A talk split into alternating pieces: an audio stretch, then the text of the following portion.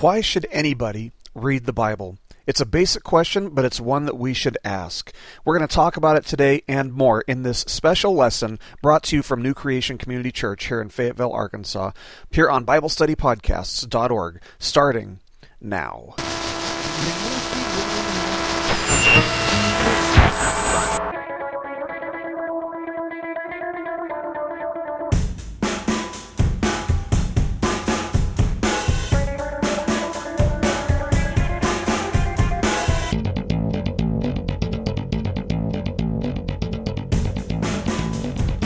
Hello, everybody, and welcome once again. You're listening to BibleStudyPodcasts.org. I'm your host, Toby Logsden. Today is Monday, August the 2nd of 2010. Thank you so much for downloading this message today. We do consider it a blessing for you to be listening here with us today. Wanted to remind you guys, um, just real quick before we get started here, because this is kind of a, a, little bit of a longer lesson, we are taking uh, the sermon that I preached last night at New Creation Community Church, which is the church that I'm planting here uh, or helping to plant here in Fayetteville, Arkansas. And so the question that we're asking in this sermon is why should we study the Bible? And the name of the series that we're doing is Practical Atheist. Uh, it's probably a name that is familiar to some of you. You may have heard about it. I'll talk about that in the sermon. You'll be able to hear what it's all about and everything, exactly what that means. So, one thing uh, before we get started, one thing I would really love for you guys to be praying for, uh, or or praying through with me, is uh, we got an email the other day and found out that the facilities that we use for our services are no longer going to be available to us on Sunday evenings. So we're not sure exactly what that means. We don't know if that means that we need to find a different time or a different day or um, a different place, you know, to, to meet. We don't know. Um, but yeah, last night was our last time uh, in these free facilities that uh, that New Heights has been giving us. They've got some other ministries starting up in there and uh, you know it's their facilities so of course you know we, we want to let them uh, do their ministry stuff there. They've got priority and we understand that and we uh, we still love them. Uh, that's it, it's not a, a thing where they're taking it away from us. It's just that yeah they've got other stuff that they've got to do. So anyway uh, man uh, you know I don't know what this means like I said but we are going to be moving on someplace or sometime or something. So anyway if you guys can be praying through that issue with us we would just greatly appreciate it. So, anyway, without any further ado, this is Practical Atheist from New Creation Community Church. You can go to our website, uh, to our church's website at nc3.tv, and uh, you can download older sermons on there as well. So, anyway, God bless you guys. Thank you so much for joining us today. Let's go ahead and get started with this message from last night.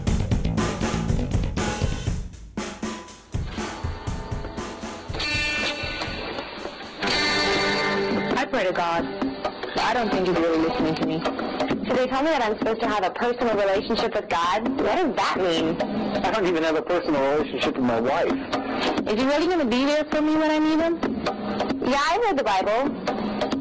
Parts of it. I believe somewhat what the Bible says. I still want to go out and have a good time. Just because I believe in Jesus doesn't mean I'm going to stop sleeping with my girlfriend. Yeah, I'm a Christian. I'm a Christian. Yeah, I'm a Christian. But I don't want to be a freak about it.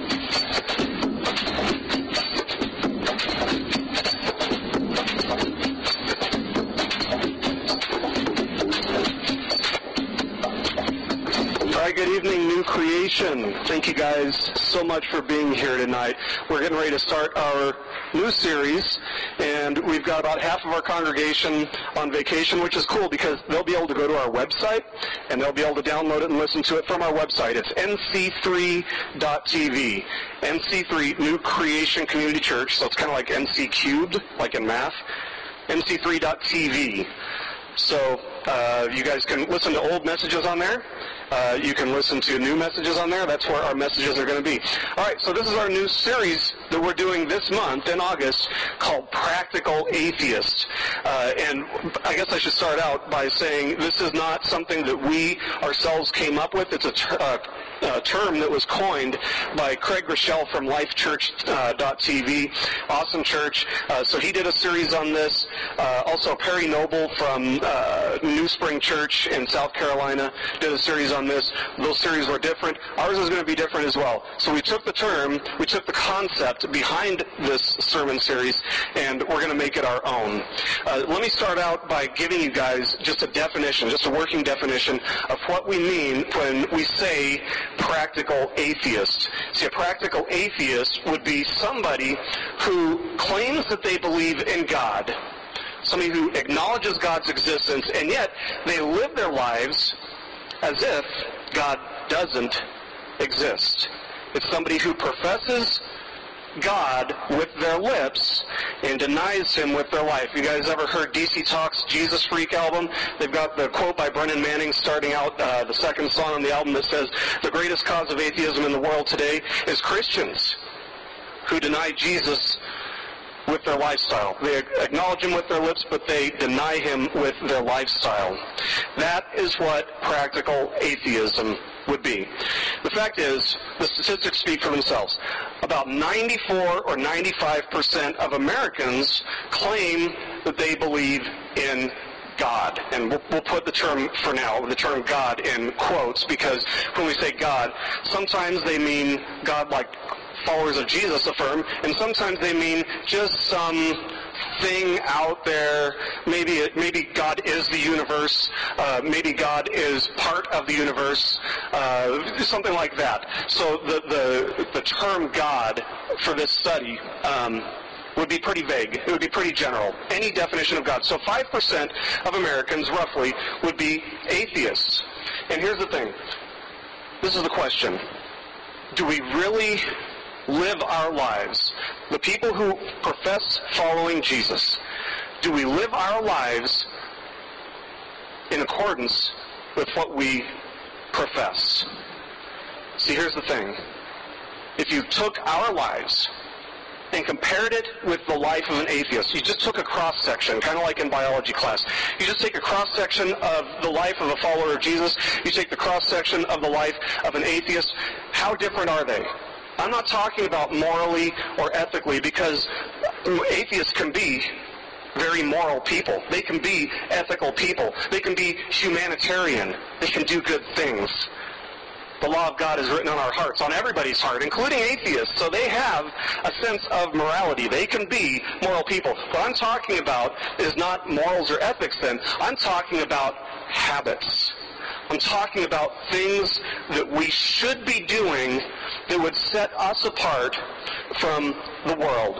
And the problem arises when our lives don't differ significantly in terms of these habits from the lives of atheists. How many of you guys are on Facebook? Is everybody here on Facebook? One of the status options that you have on Facebook is open that you're in an open relationship. Now, this is something I wish I didn't know, but I grew up in Las Vegas and I worked in the casinos in Las Vegas for a long time, and I have been around the most depraved people in the whole world. Uh, yeah, so I know what an open relationship is. An open relationship is this a husband is standing around with his buddies and he says, hey, let's go to a strip club. Or he sees a girl that he likes and he thinks, you know, I, I, I want to get her phone number, even though he's married. That would be an open relationship. An open relationship basically means that you have the benefits of being in the relationship without having the responsibility. So if you want to go to a strip club, you can go to a strip club because you know your, your wife's open to do the same thing. If you want to uh, hit on a girl at a bar or wherever, you know, you guys have that kind of allowance with each other. That's what an open relationship would be. And here's the thing. What is true of somebody who's in an open relationship physically to varying degrees is also true of us as followers of Jesus spiritually. What is true of them physically is true of us to varying degrees spiritually. So the principle behind the open relationship status carries over. We want this open relationship with God where we get the benefits, but not the responsibilities. See, the problem is, let's be honest, followers of Jesus love him enough and believe in Jesus enough to save us from hell, but we don't believe in him enough to allow him to change our lives. And that's a problem. Because you see, God's plan for us isn't just to save us from the penalty of sin. It's also to save us from the power of sin in our lives. God's plan for us isn't just to save us by His grace. It's also for us to live by His grace daily. It's a daily thing. Now, I know what some people say. They say, well, you know what? If I sin, I'm going to be forgiven. And we believe here that salvation can't be lost. Romans uh, 6.23 says that salvation is a gift from God. Romans 11.29 says that God's gifts are irrevocable. So we, we affirm that you can't lose your salvation. But some people take that and they say, okay, so I can sin then. Here's the thing. I'm old school. I grew up in an era when, when you went to Disneyland, you could get a ticket to get in the park, and all you could do was walk around in the park.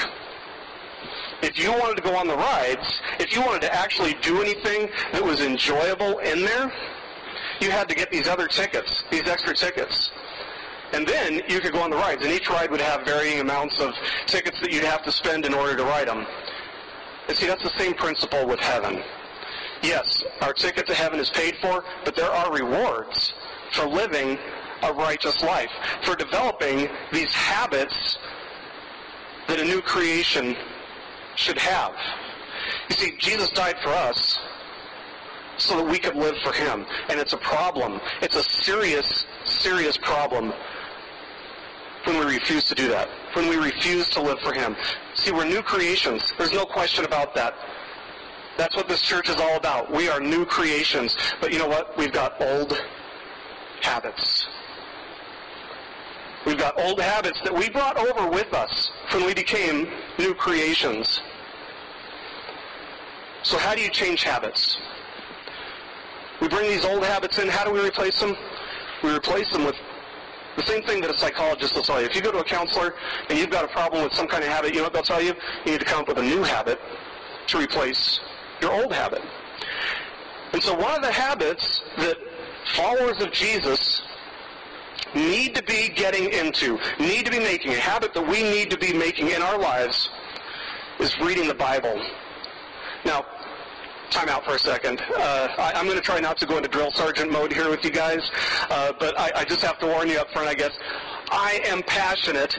I mean, I get really excited when it comes to reading and studying the Bible. Yeah, who, who would have thought that the, the Bible study podcast guy would get excited about uh, studying the Bible, right? Yeah, it's something I'm passionate about. So um, if, if I get a little bit harsh with you guys, please forgive me up front. Uh, I know I'm a little rough around the edges. Let's talk about what a big problem this is, studying the Bible. If you guys have heard of the Barna Group, they are a Christian group uh, that does research, and they did a study last year, at the end of last year. This came out in November last year. And here's what they did. They asked over 1,000 self-professing Christians, what specific aspect of your spiritual life would you like to improve? Now, I don't know what you're expecting. I would have been expecting better than this. Get this. For 18 to 25 year olds, 3% said read the Bible more. What specific aspect of your spiritual life would you like to improve? 3% of 18 to 25 year olds said read the Bible more.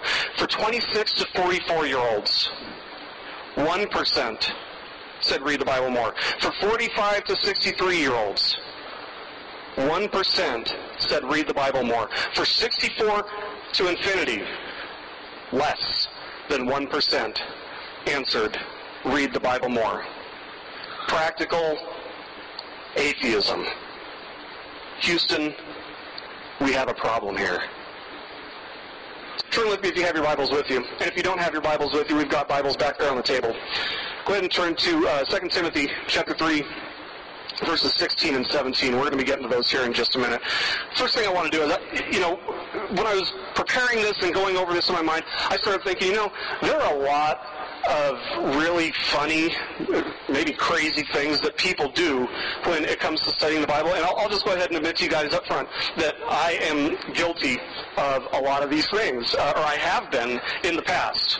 And I've had to grow past these things to, to uh, really know how to study the Bible properly. But when Christians study the Bible, they do funny things. For example, you guys know what hermeneutics is? Hermeneutics is the, the art of interpreting the Bible. And one thing that Christians will do is they'll play hermeneutical hopscotch. You guys know what hopscotch is, right? Where you, you know, you're jumping from one spot to the next, to the next. And, and so, you know, Christians will go into these bookstores and they'll find these books on Bible codes. And they think, okay, if you take like the third letter of every 18 words, it's going to spell something out for you, and that's, that's what God's trying to tell you right there. And I guess, you know, my, my answer to that is, well, you know, I, I went through the book of John and you know what it spelled out? It spelled out lemon meringue pie. That means God must want me to go to Village Inn for dinner tonight. That's one funny thing that Christians do. The other thing, uh, another thing that they do is they play Bible buffet. And this is a great one. The other day I was having a discussion with a defense attorney, of all people, uh, on Facebook. We were having a discussion about whether the, the verse from Leviticus chapter 19, which pertains to how we should be treating aliens, whether that can apply to the United States. And he was saying, well, it, it does. And I said, okay, well, let's look at the context of this because right next to this it says uh, that you are not to wear mixed types of clothing. So if you're wearing cotton underwear and a polyester shirt, get out of town. Oh, no, no, no, I, I don't want to apply that. I just want to apply the part here that says something about aliens. You know, I, I like this. I'm comfortable with this over here, but this over here, ooh, I, I, I'm not so sure I like that. Oh, I like this passage over here where it's talking about God's grace and God's mercy, and oh, uh, I'll, I'll pass on the judgment. And so it's kind of like a buffet. You know, when you go into a buffet and you're like, oh, I'll have some of these. Uh, I don't like green beans. I'll pass on those. Give me some more fried chicken. And that's what some Christians do with the Bible, and I'll, I'll be the first to admit I used to do it. Another thing, they use the Bible as a, a decorative dust collector. Uh, it just sits there and sits there and sits there, and, and once a year they got to clean off the dust. Or, or they'll use it as a good luck charm, or, uh, or uh, as an heirloom. Or what they'll do is they'll get a really big Bible, and of course they look super spiritual when they get the really big Bible, right? And then what do they do? They put it on their coffee table. They don't open it. They don't open the book. They don't open the Bible. They want to use it to make sure that their precious coffee table doesn't get scratched up. And finally, here, here's, here's the best one. And this is one, uh, again, I, I admit I used to do this. What they'll do is they'll play Magic 8 Ball with the Bible. What does it tell me I'm supposed to do? And this is this is kind of funny because this box, this box says solving life's dilemmas since 1950. Wow. 60 years of solving life's dilemmas. Here, here we go, folks. 2010 years of solving problems. How about that? Right here in the Bible. So if, if age or longevity is uh, is the gauge here, uh, yeah, the Bible's got it. But here's what people will do. They'll say, God, I want you to speak to me today. And so they open up the Bible. Nevertheless, the righteous will hold to his way. God, what are you trying to tell me? I, uh, that's a little bit ambiguous. So they go thumbing through the Bible, looking for something that speaks to them. Like it's a magic eight ball. Well, that's not how it works. That is not how you study the Bible. And again, like I said, I will admit, I used to study the Bible that way. That is not studying the Bible. That is playing magic eight ball. All right. You guys all turn to 2 Timothy chapter 3, verses 16 and 17. This is what Paul says about the Bible. Because one question that we might be asking when it comes to the Bible, at least this is the first question that comes to my mind when I read anything, is why? Why should we study the Bible? Paul answers that. 2 Timothy chapter 3 verses 16 and 17 says, All scripture is breathed out by God and profitable for teaching, for reproof, for correction, and for training in righteousness, that the man of God may be competent, equipped for every good work. So let's go ahead and just dissect this verse and really get at what Paul's telling us here. He starts off by saying all scripture. Leviticus? Chronicles? Man, that stuff's inspired by God? You mean I should be reading that stuff? Yeah, all scripture, the whole Bible, all 66 books. All scripture is breathed out by God. And depending on your translation, most translations, I, I think the ESV is the only one that translates it as breathed out by God. But almost every other translation says inspired by God. And a lot of people have different ideas about what it means to be inspired. How, how did God inspire the authors of Scripture? Is it like, you know, if I'm sitting out in a field and there's a beautiful sunset and I feel so inspired, so I write this poem? No. The word there is theopneustos, which means God breathed or God breathed out. Uh, that is the best translation that I've seen in the English Standard Version. Uh, Peter put it this way in 2 Peter chapter 1 verse 21. He said, No prophecy was ever produced by the will of man, but men spoke from God as they were carried along by the Holy Spirit.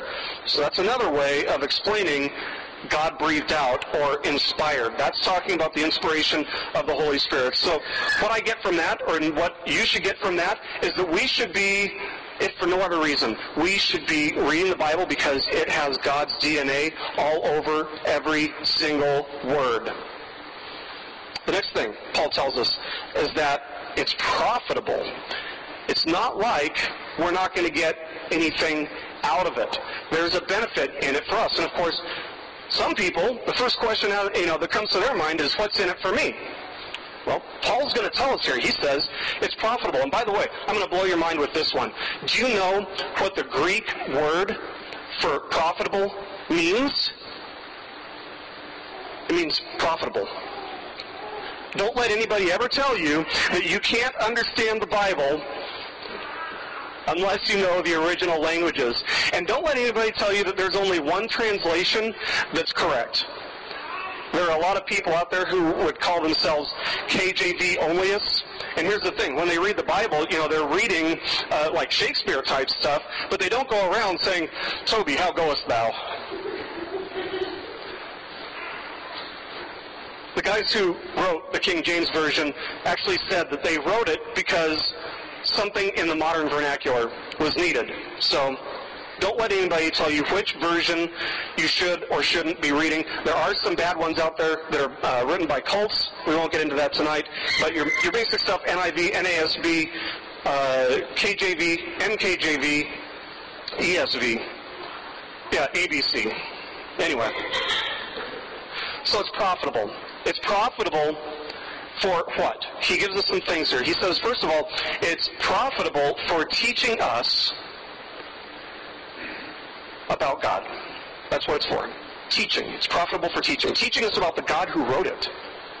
Teaching us about the will of the God who wrote it. Teaching us about the character, the heart of the God who wrote it.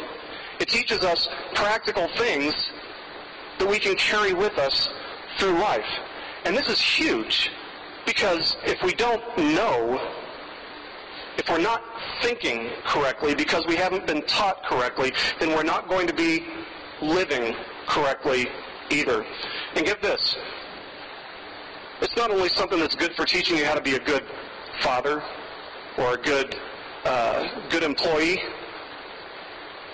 it also teaches you how to be a good steward. And for those of you who don't know how, uh, what, a, what it means to be a steward, uh, you know, if you're listening online you don't know what it means to be a good steward, it means you're doing something with your resources that God has blessed you with. And get this, a recent study recently revealed that the more somebody reads the Bible, the less likely they are to be buried in debt. So, the more financially successful they are, because they read the Bible. They learn how to manage their money. They learn how to make priorities. They don't get consumed with materialism, and so they end up more financially successful. Next thing, Paul says it's profitable for reproof. That basically means it's like a mirror. Scripture's like a mirror. If I if I think I'm doing all right, I can hold this up and look at myself in it and say, "Whoa, I'm pretty dirty.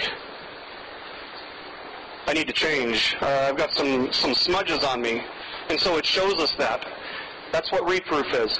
Paul also says it's profitable for correction, which means it doesn't just show us the areas that we need to change in, but it points us back in the right direction. It points us to the path of righteousness. It points us in the direction that we need to go if we're going to be living our lives correctly. Finally, he says it's profitable for training in righteousness. I want to settle on this one for just a moment here. See, the Bible tells us that there are two types of righteousness. First, there's one that God accepts, and secondly, there's one that he rejects. There's one that he hates, in fact. Romans 10, verses 3 and 4 says, Being ignorant of the righteousness of God, he's speaking here of Israel, being ignorant of the righteousness of God and seeking to establish their own, their own righteousness, that is, they did not submit to God's righteousness. So here we see two types of righteousness, their own and God's. And they were trying to go the way of their own righteousness and rejecting God's. And then Paul continues and says, For Christ is the end of the law for righteousness to everyone who believes. So, there's man's righteousness, which is unacceptable to God. People think, well, you know, if I'm, if I'm just good enough, I'll get into heaven. No, that's not God's standard. Because good enough isn't good enough. And then there's Christ's righteousness, which is acceptable to God. In fact, that's the only type of righteousness that's acceptable to God. 1 Corinthians chapter 1 verse 30 says, You are in Christ Jesus, who became to us wisdom from God and righteousness. He's wisdom to us from God, and He's righteousness to us from God. He's the personification of righteousness. 2 Corinthians chapter 5 verse 21. For our sake he made him to be sin who knew no sin, so that in him we might become the righteousness of God. Again, the personification of righteousness. And this is a long theological explanation. I'm not going to give it to you guys, because you guys will be falling asleep. But basically, everything that God has, the qualities that God has, is what he is. The Bible says God is love, because he has love. He is righteousness because he has righteousness. That is moral perfection. So when it says, when Paul says that it's profitable for training in righteousness, what it means is that it's teaching us to become more and more like Jesus in our daily lives. And here's, here's a question for you guys. What do you do when you know there's somebody that you want to be like. You guys know who Flea is? Anybody here heard of Flea from Red Hot Chili Peppers? That boy can play some bass like nobody else you will ever hear. That dude is awesome. Now, I've been playing bass for. I'm going to age myself here. I'm going to reveal my age here. I've been playing it for like 26, 27 years. And when I first heard Flea, I was like, man, how many hands is that guy playing with? Because it sounds like he's got like five or six hands. I don't, I don't understand how he could do that. So what I did, I went out and I got a Flea video so that I could learn his technique. Right? Wrong. Because I found out that what Flea can do with two hands, it would take me five or six hands to do. Uh, he, he's just incredible. So uh, I, I did try studying him, but I've only got two hands. So anyway, look at somebody like Kobe Bryant. One of the best players that the NBA's ever seen, right? I don't think there's any question about that anymore. He's won all kinds of championships with and without Shaquille O'Neal. He is one of the best, one of the best of all time. But what did he do? How did he get so good? His dad was in the NBA, and his dad used to bring him game tape, and he used to study the greats of the game. Oscar Robertson, Jerry West, Elgin Baylor, and surprise, surprise, Michael Jordan. You watch Kobe Bryant, and sometimes it's like, dude, that is Michael Jordan. Well, he learned those moves. He got that good by studying those guys frame by frame. Frame by frame. And so, that's the principle. Who we want to be like is who we study. So, with that in mind, if that's true, what does it say about followers of Jesus who refuse to study the Bible. I'm going to let that set in for a second. I know that stings because I know that sometimes I'm guilty of that. I know that I could be studying the Bible a lot more than I do. And that's something to keep in mind. What does it say about me and my desire to be Christ-like if I'm not spending my time studying Him, studying His life, studying His characteristics? It's convicting, and it should be. So that's why we should study the Bible briefly. Another question we might ask is how should we study the Bible? If you have your Bible with you, turn to 1 Peter chapter 2 verse 2. We'll also have it up here on the PowerPoint. Here Peter wrote, "Like newborn babies, long for the pure milk of the word, so that by it you may grow in respect to salvation." And again, let's just break this down and see what Peter's telling us. First thing he tells us is what our attitude should be regarding the word of God. It should be eagerness. We should be eager to feast from it. For those of you who are parents, you know what your what your babies were like when they were growing up, when they were first born. Every two to four hours, it's like an alarm goes off, and you've got to answer that by feeding them milk. So a baby needs milk for physical sustenance in the same way that Peter's telling us we should be eager for that spiritual sustenance from the Word. Next, Peter tells us what our appetite should be. We should be starving for it. Starving for it. Like we're always running on empty. Oh man, it's been a couple hours since I, have really thought about, you know, something that, that Scripture says. Man, it's been a couple days since since I read the Bible, since I opened my Bible. I need it. We should be starving for it. And you know what? Just a side note here. When somebody says, man, I, am not starving for it, you know, one of the questions I'll ask them is, well, you know, how, how's your studying going? Well, yeah, I'm not really studying it right now, just a little bit here and there. And here's the thing. Honestly, that says more about the person than it does about the Bible that they are supposedly reading and studying. Now, admittedly, the, the sweetness of Scripture, and it is sweet. It's an acquired taste, if I'm just being perfectly honest, because people can go through life and not know what they're missing. But here's the thing how do you acquire a taste of anything? By having it regularly. And then it gets to the point where you just can't have enough of it. So we should be feasting on the Word, getting into it regularly. Finally, Peter tells us what our aims should be. He says that by it you may grow in respect to salvation. So our aim is Christ-likeness. Now, some people read it just for the information. You know, I actually know a guy who was an atheist, but he was seeking, and he said, before I commit my life to Christ, before I become a Christian or make a decision one way or the other, you know what I'm going to do? I'm going to read this book from beginning to end. And he did. He did. He read the whole thing before he even became a believer in Christ. Before he became a Christ follower, he had everything read. And you know what? 99% of the people who go to the churches in the United States can't say the same. They can't say they've read from beginning to end. So some people just read it for that. Some, some people just read it for the information without applying it to their lives. Thankfully, thank God, this guy applied it to his life. But some people, they read it, but they don't apply it to their lives. And I would say that of legitimate Christ followers sometimes. But here's the thing. This is not about information. It's about life transformation. God didn't give us His Word to make us smarter sinners. He didn't give us His Word so that we could be the best person when it comes to Bible trivia. Because I know that Bible trivia parties are all the rage, right?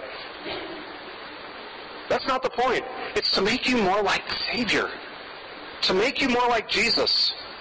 It's about growing in Christ-likeness. Or as Paul said, back in our verse in 2 Timothy, about growing in righteousness, training in righteousness. Now, in closing, we know that this is God's Word. But some people don't take that claim at face value. We've got a series coming up for you guys that you guys are going to love if you don't believe or if you don't know for sure that this is the Word of God. Our next series is going to be called Cross Examined. And we're going to be talking about reasons that you can and should trust in the Bible. But for now, I'll just say that this is God's love letter to us. I went to Alaska back in 1995 when I was engaged to my wife. Went to Alaska for the whole summer, and you know what I did? I brought a notebook with me, and I filled it from beginning to end with letters to my wife. It was so hard for me to be away from her for, what, like two or three weeks. I wrote pages every single day.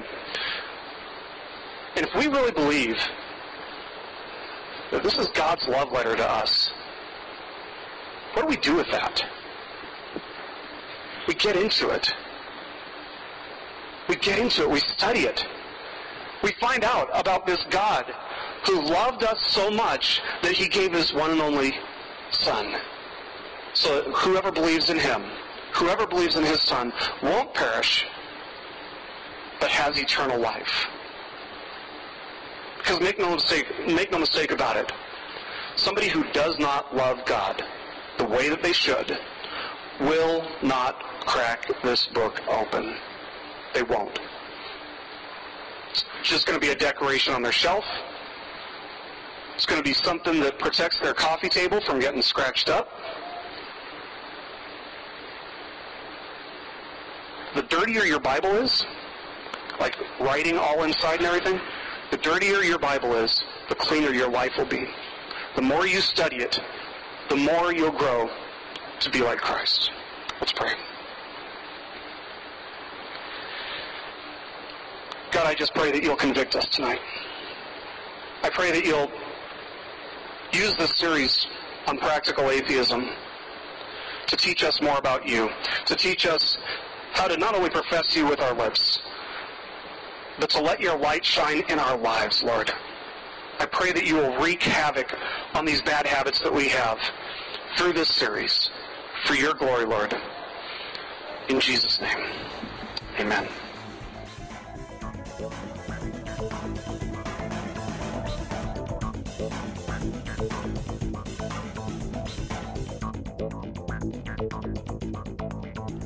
This message has been brought to you by BibleStudyPodcasts.org. We are a listener supported ministry. If this is your first time listening to us, we thank you so much for joining us and we ask nothing further from you. But if this is a ministry that you rely on for regular spiritual teaching, we do depend on your financial support to keep us going and growing. If you'd like to make a donation to BibleStudyPodcasts.org to keep us going and reaching thousands of people around the world, you can go to our website, BibleStudyPodcasts.org, and you can make a donation on the right hand side by clicking on the support box.